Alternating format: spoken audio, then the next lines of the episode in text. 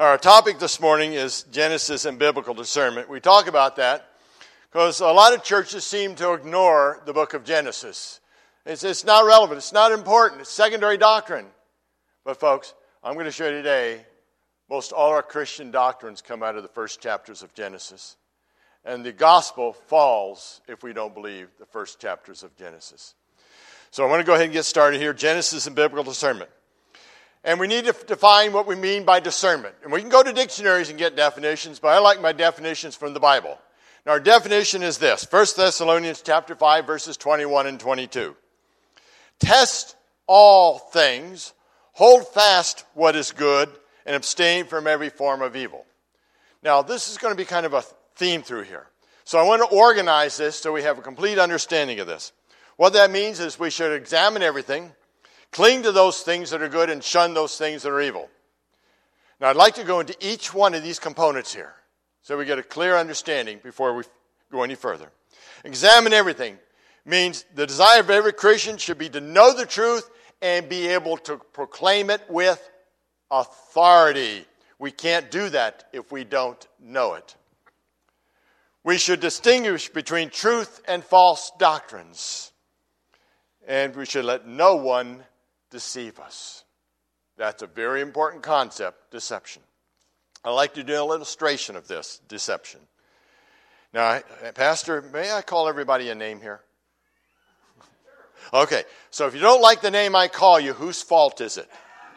Yes. okay. I've watched enough politicians, I don't take the blame for anything. but look at all of you out there, all of you this morning, you know what you are? You're a bunch of knock kneed creatures. What are you going about that? I just called you a knock kneed creature. Well, Mike, we're in church and we have to behave. But as soon as you step outside those doors, we're going to get you. Actually, being knock kneed is a good thing means your upper leg bones slants in about nine degrees this way. It's called our carrying angle. So by slanting in nine degrees, every time we take our step, it puts our foot right underneath our body so we can walk a straight line. If we were not knock kneed, our leg bones went straight up and down. In order to keep our balance every time we took a step, we'd have to walk a little bit like that. Now, who walks like that? Eights and football players. I made that statement once, and there were two professional football players in the audience. They stood up, and I did what I had to do because they looked bigger than me. I repented.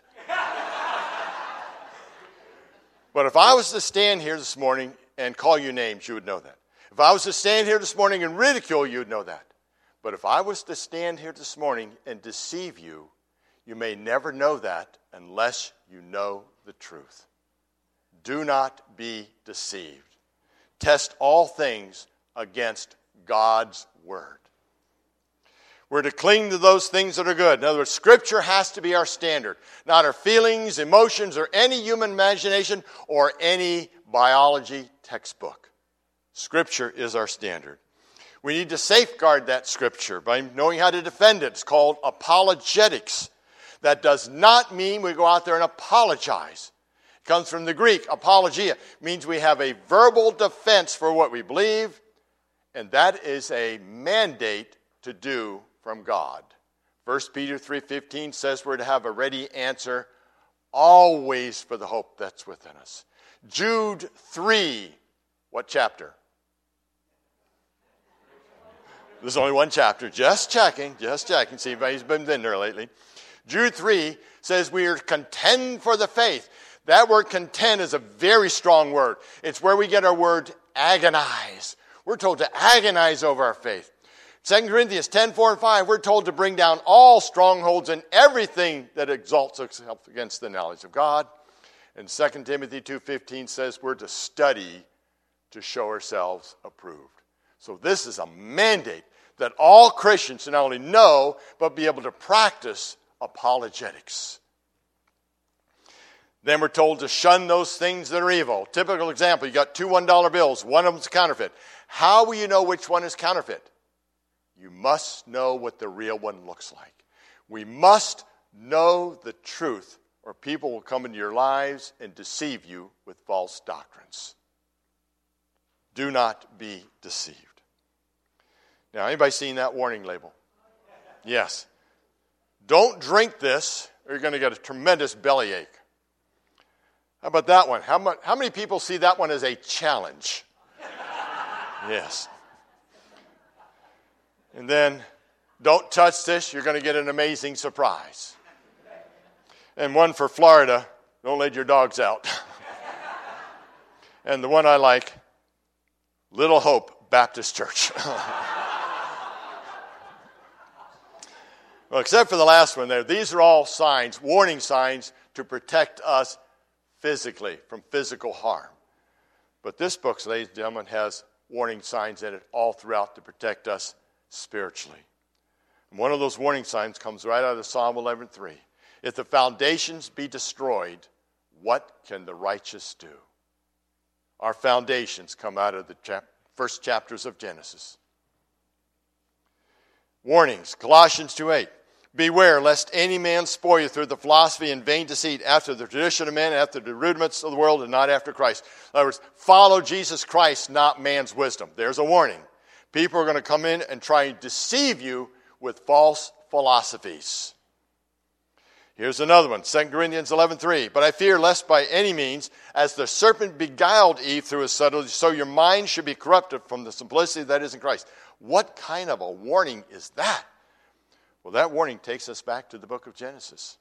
And what it tells us is this the tactics Satan is going to use on you are the same tactics he used in the Garden of Eden.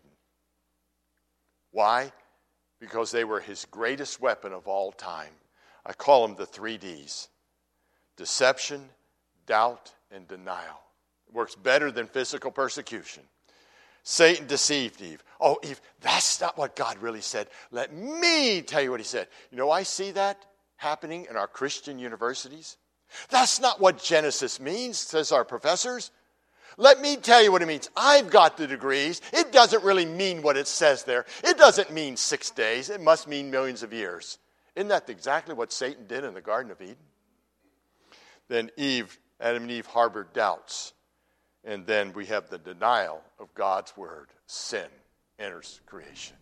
And because of that, we have death deception, doubt, and denial.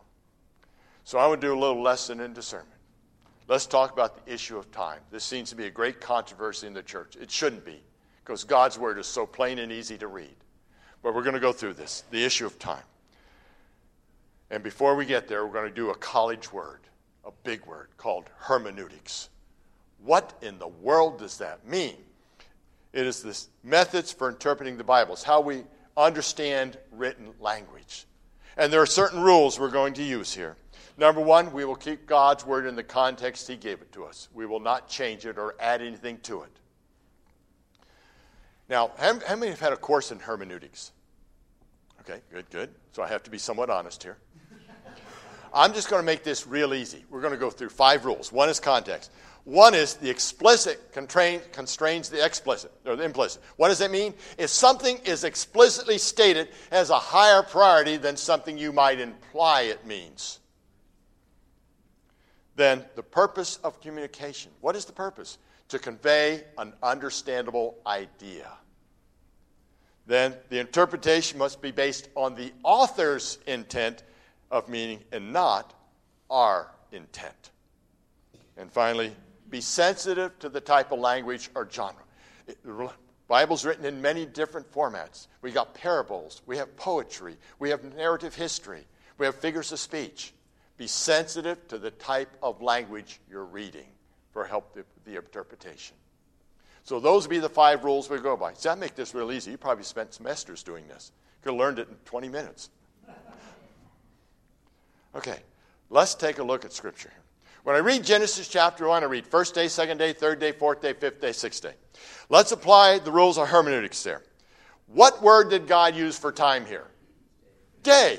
You know, he could have chosen other words. If it meant long periods of time, he could have chosen other words in Hebrew, like olam, which means a long, indefinite period of time. He could have chosen those. But he specifically chose the word day. And he defined the word day there very clearly. You know, the first use of the word day in Genesis 1 3 says, the light portion is the day. He clearly defined it that way. Then he says a day can mean an evening and morning. What more words do we need He clearly defined the day. Nowhere does he use millions of years, folks. And then he uses a number with the word day first, second, third, fourth, fifth, sixth. Is that important? It might be here. Does anybody know how many times in the Old Testament God uses the, a number at the word day? I'm looking for some. Oh, yes, that group right over there. I see it right there. I see it right there. You were thinking 410, weren't you? Yes, you were. 410. yes, exactly right. 410 times in the Old Testament, God puts a number at the word day. And every time it means a day, never a long period of time. Is there any wonder what God meant here? But you know what we're hearing in our universities? That's not what God really intended it to mean. I've got the degrees. It really means millions of years. And then God defined his days evening and morning, first day, evening and morning, second day, evening and morning, third day. Context again, folks. Everywhere in the Old Testament, we see the phrases evening and morning, even when the word day is not there. Guess what it means? Always a day. God made this very emphatic. There should be no discussion on this. That God's days were literal days, 24 hour periods. Now, can I get a little harder here? That's been pretty easy. Can I have your permission to get a little harder? Good, good, good. Doesn't matter what you say, but that was okay. How many of you out there believe the Ten Commandments? I don't know why. They're pretty old, aren't they? I mean, they're thousands of years old. We've learned all sorts of new things. So you still believe what they have to say? Okay, how about this one then? Who wrote them, God or Charlton Heston? You. You mean God wrote those down? Okay? But now, if we were to open up the book of Exodus and read the Ten Commandments, do you think you could understand them? Okay, good, good. Usually I get some doubt about that. It means we haven't been there in a while. Yes, we can understand them. Let's go to Exodus 20 11. So you believe God wrote these down on the tablets himself. And in Exodus 20 11, here's what God wrote down. For in six days the Lord made the heaven, the earth, the sea, and all that in them is. What does it say there? Six days. Folks, this is Scripture supporting Scripture. Exodus 20, verse 11 says, says exactly what Genesis chapter 1 says six days. Do we need more evidence? Unfortunately, our college students going to Christian universities need this kind of evidence and more because they're being deceived by the Christian university professors who refuse to believe that God can create everything in six days. See, incidentally, this was a tactic I used. Uh, notice I asked a series of questions, kind of in legal terms, it's called leading the witness. I watch Matlock. Literal days. Now, how about get a little harder here? Good, good, good. How many of you believe that Jesus Christ died on that cross? But how many of you believe he rose again on the third day? Now, why do you believe that? You did not see it happen, did you? Why do you believe it? It's in Scripture, right. But did you know, according to all known science, you cannot be dead for three days and come back to life? So are you willing to go against known science and still believe the resurrection? Yes, we are. There's where we have the contradiction in the churches. They'll believe the resurrection even though it goes against known science, but they refuse to believe our God created everything in six literal days. And the world sees this contradiction. And they say, Why should I believe the Bible when you don't? The church has become a stumbling block for Jesus, for people accepting Jesus Christ. Now, is it okay if I take a little interpretation of the Bible here for a moment? Okay. Let's take a look at the exact order the Bible reads. It starts off with In the beginning God created the heavens and the earth. And then it says in Genesis 1:31 his creation was perfect. Well, Mike, I only read the words very good there. Does that mean perfect? Yes, it does. In Deuteronomy chapter 32 verse 4 it says the works of God are perfect. Creation was the works of God. They are perfect. And then comes the fall, and then comes death. That is the exact order the Bible reads. Now, let's change the story. Let's add in millions of years and see what it does to the Bible. We have creation going on for millions and millions of years. Finally, along come Adam and Eve, then comes the fall. The question now is what was going on for those millions of years before Adam and Eve and the fall? Dead things, death. That's what the fossil record is it's a record of dead things. A belief in millions of years is a belief in death before sin. That undermines the entire foundation for the gospel of Jesus Christ. Does this issue matter? I'll give you the technical term. You betcha. So, the gospel. Sin was not the cause of death, then why did Jesus have to go to the cross? It's hard to answer now, isn't it? Then Genesis 1:31 and God saw everything that he had made and behold it was very good. What does God's very good mean? Millions of years of death, decay and disease or does it mean perfect? See, millions of years distorts the very word of God. It distorts his character because now he's calling death and disease, including cancer, very good. That's not the God I see in the Bible. Now, did God use evolution? Let's take care of that one right now. Um, how many like logic here? Anybody like logic? Good? Yeah. Okay, let me I didn't get enough hands. Logic is a characteristic of God. It comes from God. How many like logic? I'm a good salesperson here. Good marketing. we have laws of logic. One of the laws of logic is called the law of non contradiction. What that law says is two opposites both can't be true at the same time and place. In other words, you cannot be there physically and not there physically at the same time.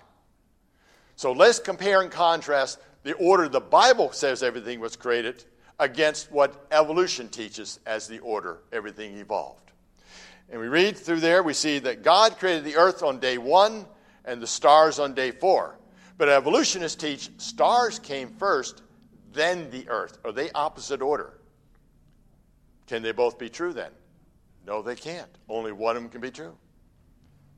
The Bible teaches God created the birds on day five and the reptiles, land animals, on day six. Evolution teaches reptiles were first and they evolved into birds. Those are opposites.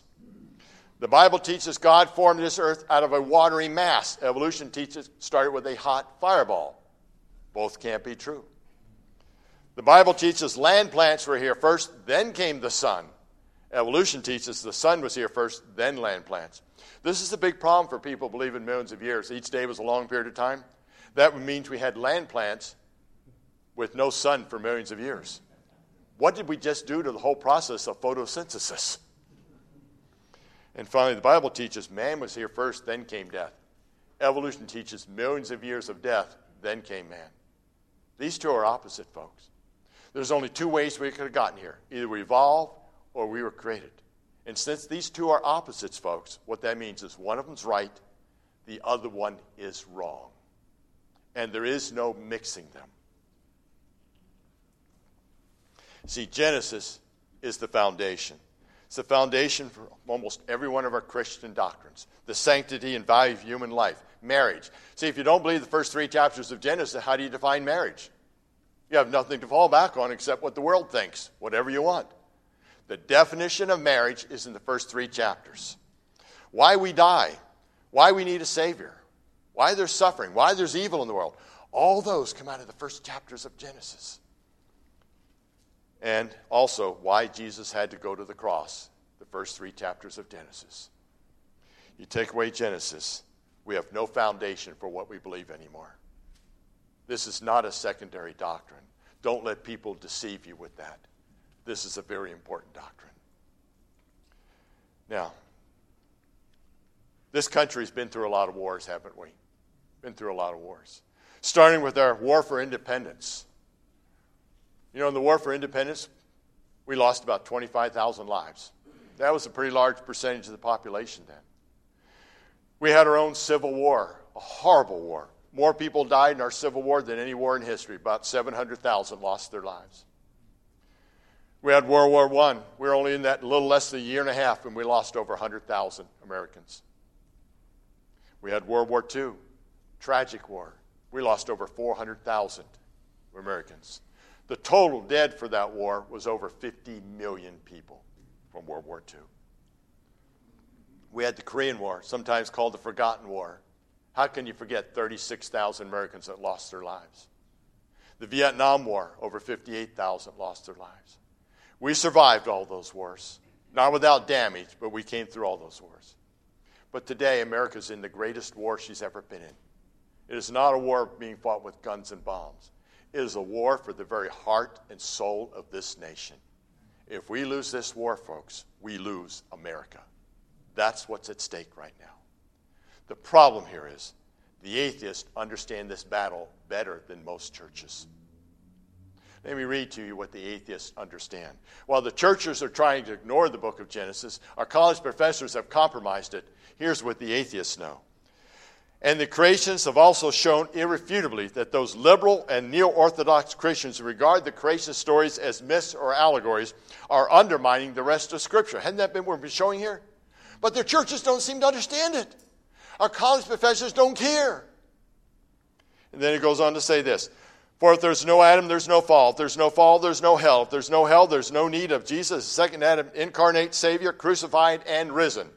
As a result, the whole biblical system of salvation collapses. Then he concludes evolution thus becomes the most potent weapon for destroying the Christian faith. How can we compromise with a philosophy like this? This is what our students are going through, not only in public school, but in Christian schools. They're being taught forms of evolutionism in many Christian schools today. Let me show you what happens when our children go to public school. They're being taught a worldview that is counter to the Bible. They're being evolutionized day after day after day. And we're losing because of that. They're being taught something called the Big Bang. About 13 and a half years ago, billion years ago, something exploded. And from that explosion came all the stars, all the galaxies, all the planets, and you. That should make you feel good for the day. You're a product of an explosion. But let me show you what they don't teach. They don't teach to ask questions like this Where did the matter come from that create the Big Bang? Because you can't have something go bang until you have something there that can go bang. That's just common sense. And we know from good science and logic, from nothing, nothing comes. The universe could not have created itself, and it cannot be eternal because that violates the laws of science. The only possible mechanism for where this universe came from, folks, is in Genesis 1 1. In the beginning, God created. That is the only logical and scientific answer for having a universe. They don't teach questions like what caused it to explode. They don't teach about the problems with the Big Bang, like the missing antimatter. Not enough exploded stars, supernovas. Matter of fact, in our own galaxy, we only find enough exploded stars for about 6,000 years. Isn't that wonderful? Uh, existence of comets. What are comets? Big dirty ice cubes out there. That's basically what they are small core, big dirty ice cubes. Every time they go around their sun, they lose some of their mass.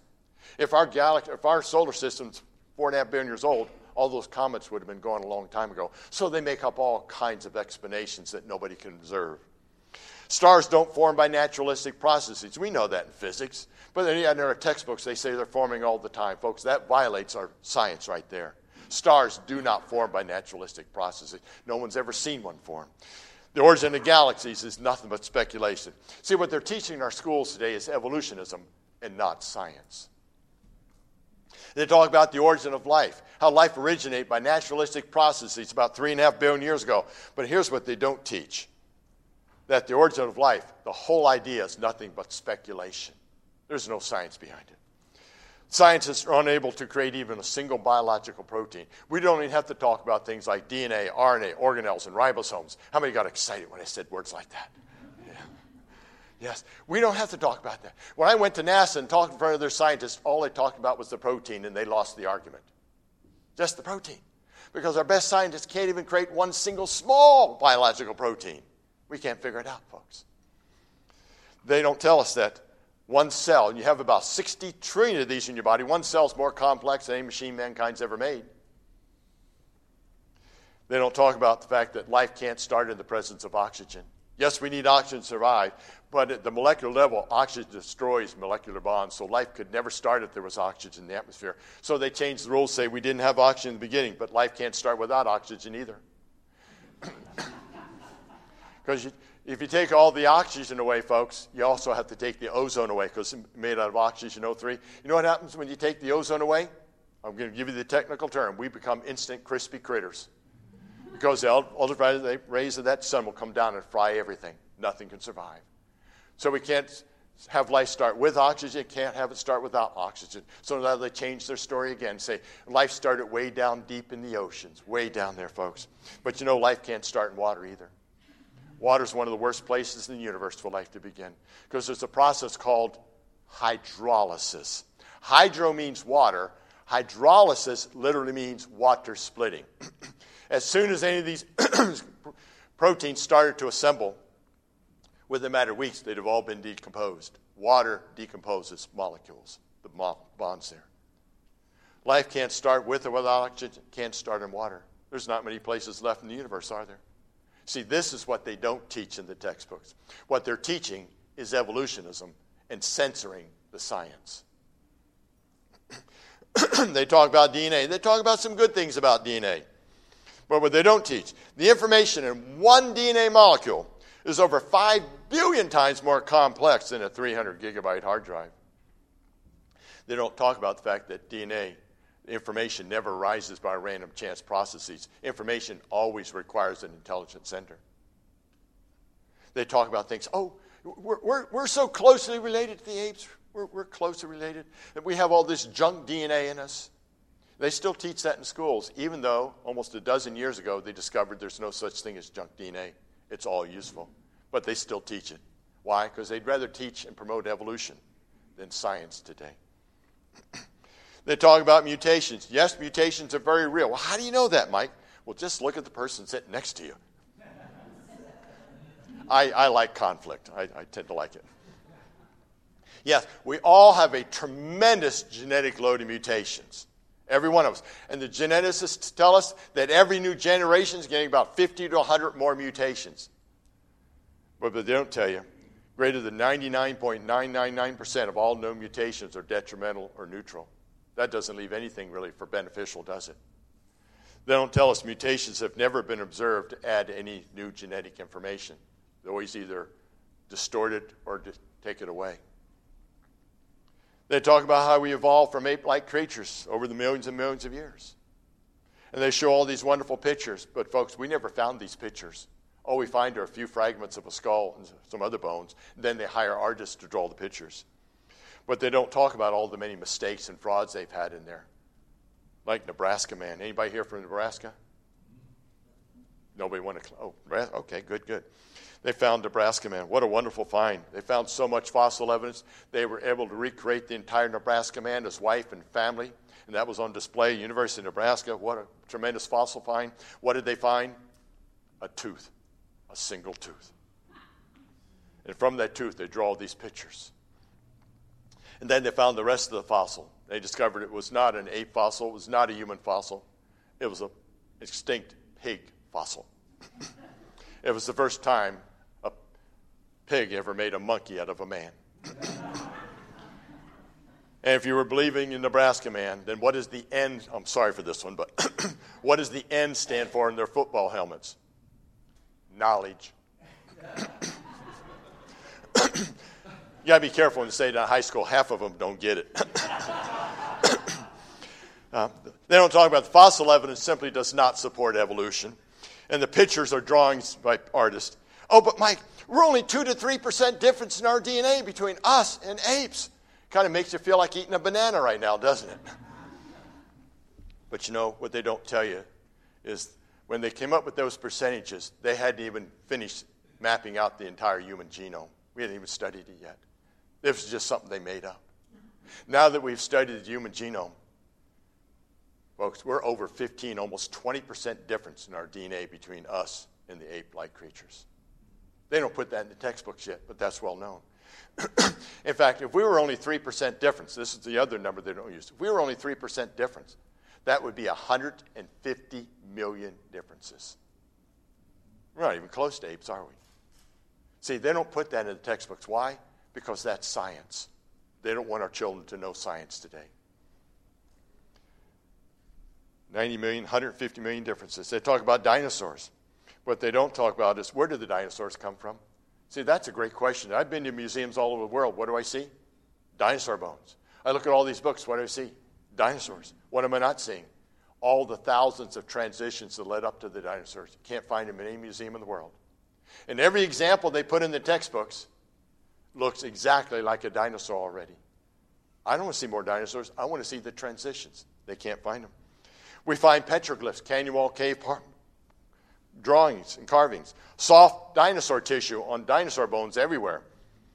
Proteins, red blood cells, DNA, carbon 14, all in dinosaur bones, which is powerful scientific evidence. They've only been dead a few thousand years, maybe only several hundred years. See, the scientific evidence is on the side of a creator God, not on evolution. We have nothing to fear about the science. They talk about dating fossils and rocks. Now, I'm not talking uh, boy girl here, I'm talking fossils and rocks. I know some of you may dated somebody that was like a fossil, but I'll let you handle that one. Uh, dating fossils and rocks. How did they do that? They talk about these are, and this is in the textbooks, these are exact forms of dating. But they don't tell you the dating methods do not give ages. None of them do. They give a ratio of elements in there, then you infer an age based on that. The dating methods are all based on assumptions. They don't talk about those in the textbooks. I was at a secular university, did my talk, and then when you go to secular universities, you know what to expect. When you're done your talk, they want to destroy you. They just want to destroy you and everything they can about the Bible. What a wonderful opportunity. So they ask a question, I answer their questions, and I follow up with the question to them, they can't answer it. So they get frustrated.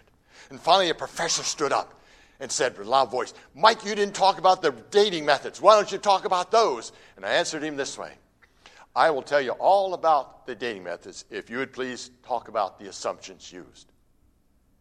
And he sat back down. He wasn't going to do it.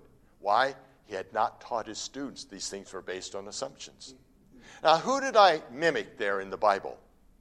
I answered a question with a question Jesus, the greatest teacher of all time.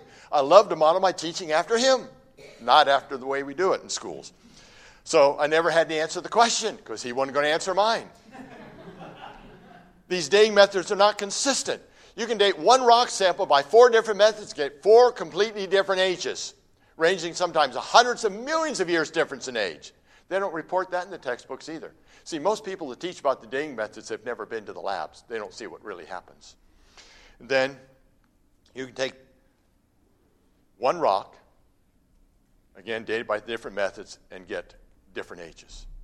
And every time we know when a rock was formed, like Mount St. Helens, when we know the rock was formed, we never get the correct age.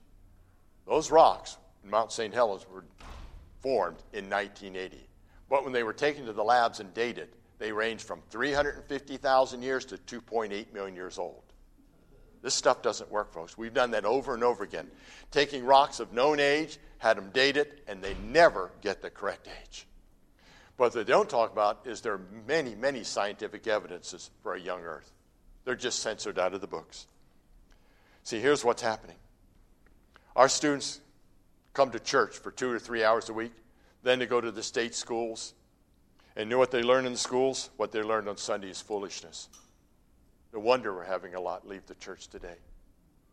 Something has happened in education in the church and in our Christian schools. We forgot to be different. You see, today, over 60% of our youth are leaving the church. And here's six different studies, all came up with the same conclusion. Six independent studies over 60% of our youth are leaving the church. And that's going to be less for this church because you have a church that tends that believes the Bible. But in this community, folks, in this community, you can bank on it. This is nationwide. 60% of the youth in this community will leave the church before they finish school. Let me show you the reasons they came up with. Christianity is shallow and too exclusive. We have too many stories being told from the pulpit. Too many churches that are saying, well, we don't want to teach on that, it's too controversial. And as a result, they're losing their children. Churches appear to be anti science. Wait a minute, how can that be when we own all the science? It's because we refuse to teach anymore. Learning about evolution in college. Our students are not prepared for this, and your students won't be either. Your children won't be either unless you prepare them. Lack of specific or scientific evidence for a creator. How can that be? He's the creator, he owns it all. College is a hostile environment towards Christianity. That is true. It's openly hostile today. It's not, not very like it, it is open hostility against Christians. You can lose your grade just for being a Christian today. And finally, the teaching of moral relativism. There are no absolutes. What's true for you is not true for me. So our students don't know how to answer those questions. As a result, they walk away. And pretty soon, they leave the church because they lack trust in God's word. We've got to change something in Christianity. I want to show you something here. The percentage of people with a biblical worldview is declining with each generation. This is where we are today. From the baby boomers, my generation, all the way up to the current generation, Gen Z. Each new generation is getting less and less and less that holds to a biblical worldview in this country. What that means, folks, is what we're doing is simply not working. It's not working. I talk to a lot of youth pastors out there. You know what? They're not trained. I know what they get in college, I know what courses they get, but a majority of them are simply not trained, and they refuse to address this issue. They don't know how to address the sanctity of human life. So why are, that's why so many Christian young Christians are having abortions. Nobody's teaching them. Why they're leaving the church? Our youth pastors predominantly, now I know some very good ones. We have some good ones in Boise, and we're working hard on that. Don't know anything about the creation evolution issue, so they don't touch it. So what happens? Our youth leave the church. See, are we willing to take an interest in our children? That's what it comes down to. See, playing games isn't going to win them. Having all the rock and roll music, I'm, I'm not, the music I heard here today, folks, that was inspiring. Ah, I like that. Thank you very much for all that. But I hear this worldly music, and you don't hear the gospel in there. And they think that's going to draw the kids. And I know these youth pastors say, oh, let's have, bring in your unsaved friends this weekend. And all we do is show them how we can be like the world. No solid teaching, folks. The church, the parents, and the Christian schools need to get serious about this. See, our Christian schools, methodology wise, are no different than our public schools. They're using the same methods to teach. Now, I'm going to talk more about that in just a little bit. So, I have two relevant questions for you. Will your children trust the Bible when they graduate from high school or from college? The chances are 60% no. Don't put the whole burden on the church, folks. Home is the number one educator right there. Parents, grandparents. And where will your children be 1,000 years from now? Are you preparing them to stand fast against what the world is doing? See, the world is out educating the church today. And I say church in this aspect, I'm thinking all of Christianity, not just the building. All of Christianity. We're being out educated because we haven't got serious yet. So here's our situation. I'm going to wrap it up here. Now, wrapping it up to a pastor can mean 10 or 15 minutes. I've seen that. so here's our situation we're outnumbered, we're outfinanced, and we're surrounded. And there's compromise and surrender within the church ranks. This is not a time to sit back and say, Woe is us.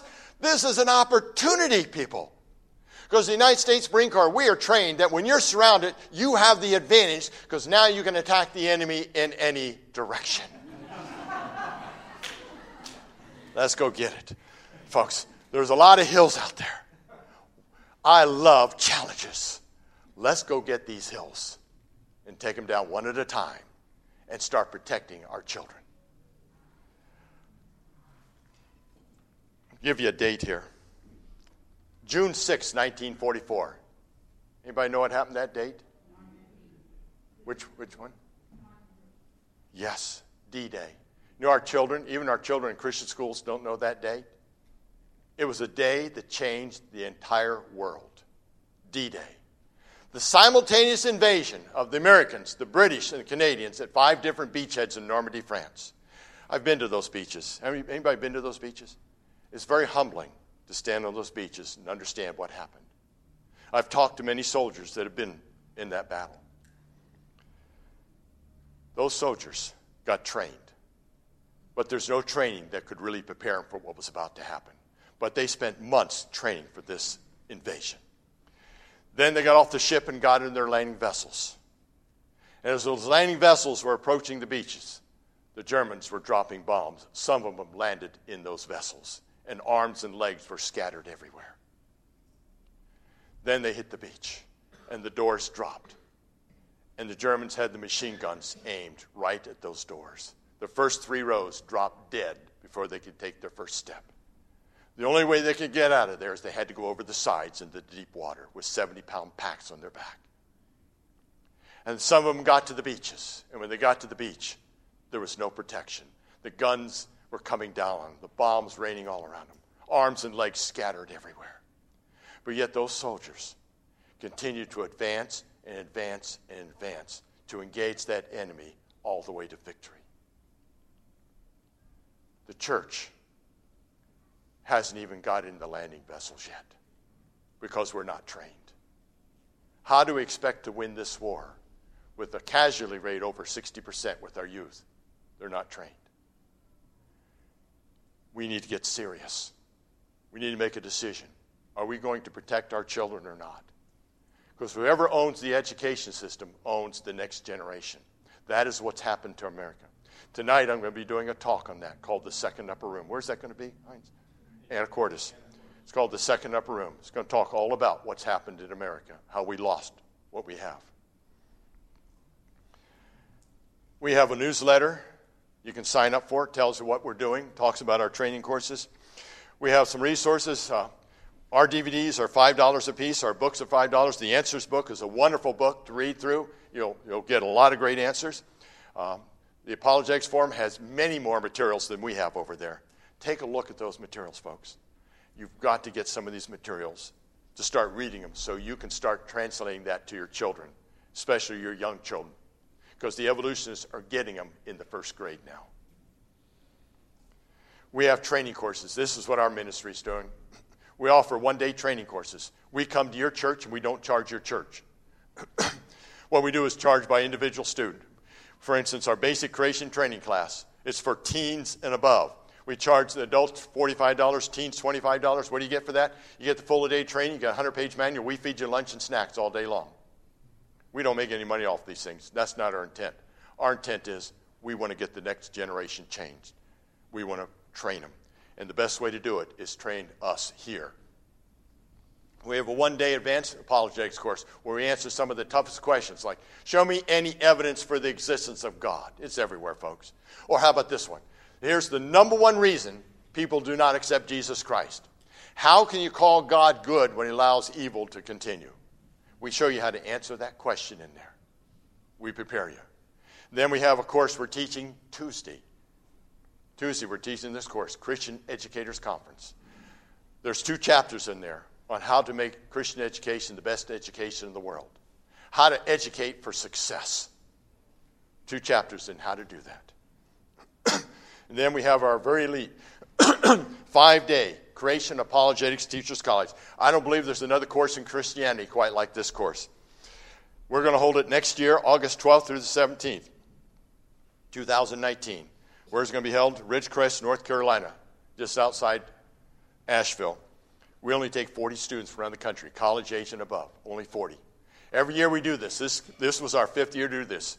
We have over 20 states represented. People from all over the country come to this because they have not heard or seen anything quite like this. What do you do when you get there? Well, first of all, you got to pay $570. But what does that get you? See, that $570 gets you the five day course, 350 page manual. We cover every page in there in the five days. It gets you all your lodging. This is not bunk beds, folks. This is private room, private bath, like a hotel room, and then three meals a day. The true cost for this to us is over $900 per student, so we subsidize the full cost. And what happens when you get there? This will be the most intense course you've ever taken in your life. You not only get all the instruction, but you get you have to do two five minute presentations. I did not say anything over five minutes. Five minutes. I have a stopwatch there. This year we had one person go three tenths of a second over five minutes. I took a point off his grade. We, keep, we train you how to organize things. Keeping it to five minutes makes it really tough for pastors. Sorry, but we know you're kind. then you do a three minute defense presentation. You don't know what the topic's going to be, we've covered it. You get up there, we challenge you, and you got three minutes to give an organized, accurate response. Then you take a written final exam, closed book. This is our fifth year. You know what our success rate is? 100%. I do not tolerate failure in Christian education. When you come, you will come out of there successful. Or you're doing push ups. we do have a push up box in that room marked off with red masking tape. And we have the women's push up record and the men's push up record. Don't think you're too old, folks. We had a record this year. We had a gentleman who was 83 years old attend that course, he and his wife, and they both passed that course with the presentations and everything. You're not too old to come to that class. And then here's something we're doing we're taking direct action against what's happening to our youth today. We're building two completely new curricula. We think it's going to change the next generation. One's called the Christian Educators Curriculum. It'll be two three and a half day courses. I've polled a lot of Christian school teachers around the country, talked to them individually, and they kept telling me something very common. We don't know how to answer our students' questions when it comes to these topics. And they don't know how to teach it. Why don't they know how to teach it? Because our Christian universities aren't doing their job. They're being academic, but they leave this subject completely away. And many of them compromised it. So they're learning wrong information. So we're, dividing, we're putting together two, three and a half day courses for Christian school teachers and youth pastors and homeschool educators that will train them how to answer the questions and be able to teach this in their schools. Then we're developing what's called a biblical worldview and apologetics curriculum. We're going to build master teachers and master apologists with this. I'm working with some people across the country. There's going to be eight courses in this one, all the way from learning how to speak and teach. We're going to train you how to do that. All the way down to establishing big worldview, biblical apologetics, moral issues, witnessing how to witness to the cults, to the very last one called the practicum. See, in each of these courses, you don't come and listen. You have to get up and demonstrate you can do these things. Our first course is going to be November the 30th this year. It's going to be a three day course communication and teaching skills. You'll have to come ready to teach because we're going to put you in front of us to see how well you can teach. And I'm pretty strict on that. Speaking, we're going to make sure you can speak coherently, organized. We're going to test you on all these things. You won't stand behind a podium and drone on. You will not pass that class. We train you how to engage an audience. The practicum, this is going to be the toughest course because what we're going to do is simulate and put you in real world situations. All the way to the point, and I've been in these, and several creations have been there, like being in the streets of New York City evangelizing. You're going to have six, seven, eight people all surround you, all yelling and screaming and asking you questions. How well you can endure that situation.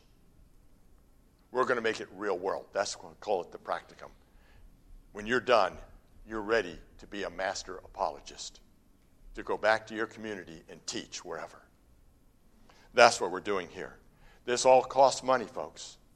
We're, we're seeking some fundraising to do this. We know what it costs. We're seeking fundraising because we believe it's going to make a difference in thousands and thousands of children across this country. We cannot do business as usual. You saw that line declining. We've got to take a stance somewhere and go after this. I'm going to finish with this. This is the last thing. We're familiar with David and Goliath. Most people are. Israel's getting ready to go to battle against the Philistines. And the Philistines bring out their giant, Goliath. Now, at that point, the Israelites have three options. Number one, they can sit back and say, Oh, whatever happens, let it happen. That's called apathy, where a lot of churches are today. That's a killer to churches. Or they're going to wring their hands and say, Woe is us who can fight against a giant like this. That's called the pity party, and that's what they really did. Or we can be like David and face that Goliath. Some of you may be facing your Goliaths. All throughout history, people have faced Goliaths. They can be financial Goliaths, spiritual Goliaths, health Goliaths. Many people have gone before us and faced their Goliaths. For example, a young boy was burned so bad the doctor said he would never walk again. His name is Glenn Cunningham. He grew up and set the world record in the mile. He faced his Goliath. He didn't shy away from it. Another young boy was called stupid by his teacher. His mother found out about it and pulled him out of school. His name is Thomas Edison. Several years ago, I had the opportunity to coach a little girl's track team. And our relay team made it to the state meet. Each girl had to run 100 meters. And the day the state meet came, and two of our girls couldn't make it for various reasons. So I had to put two substitutes on our relay team. And as a strategy, a different strategy, I took our fastest girl and put her in the second position. So if the first girl wasn't fast enough, the second girl would get us back in the race, and maybe those competitive juices would help fly there. And they all lined up on the track, and I noticed something very interesting. We had the four smallest girls on the track. As they lined up, the gun blew, and the first girls took off running as fast as they could. And when our first girl gets ready to hand off to our second girl, she steps on her heel. And the second girl goes to the track. I've seen this happen in major track meets, I've seen it happen in the Olympics. What generally happens, the person who falls down is not very happy. They get up there angry, they walk off the track in disgust. Not this little girl. She's been trained. She knows the opposite of winning is not losing, it is quitting. As soon as she hit that track, she got that baton and got to her feet, started running as fast as she could. By the time she handed off to the third girl, she had gained back something of what she had lost. The third girl got the baton and continued to gain. And the fourth girl got the baton, and they became state champions. They faced that Goliath. What could have been an embarrassing situation turned it into a great new story of victory. Some of you in your Christian walk will drop that baton. But will you have the courage to pick that baton up and run the race to the finish? Thank you. God bless you.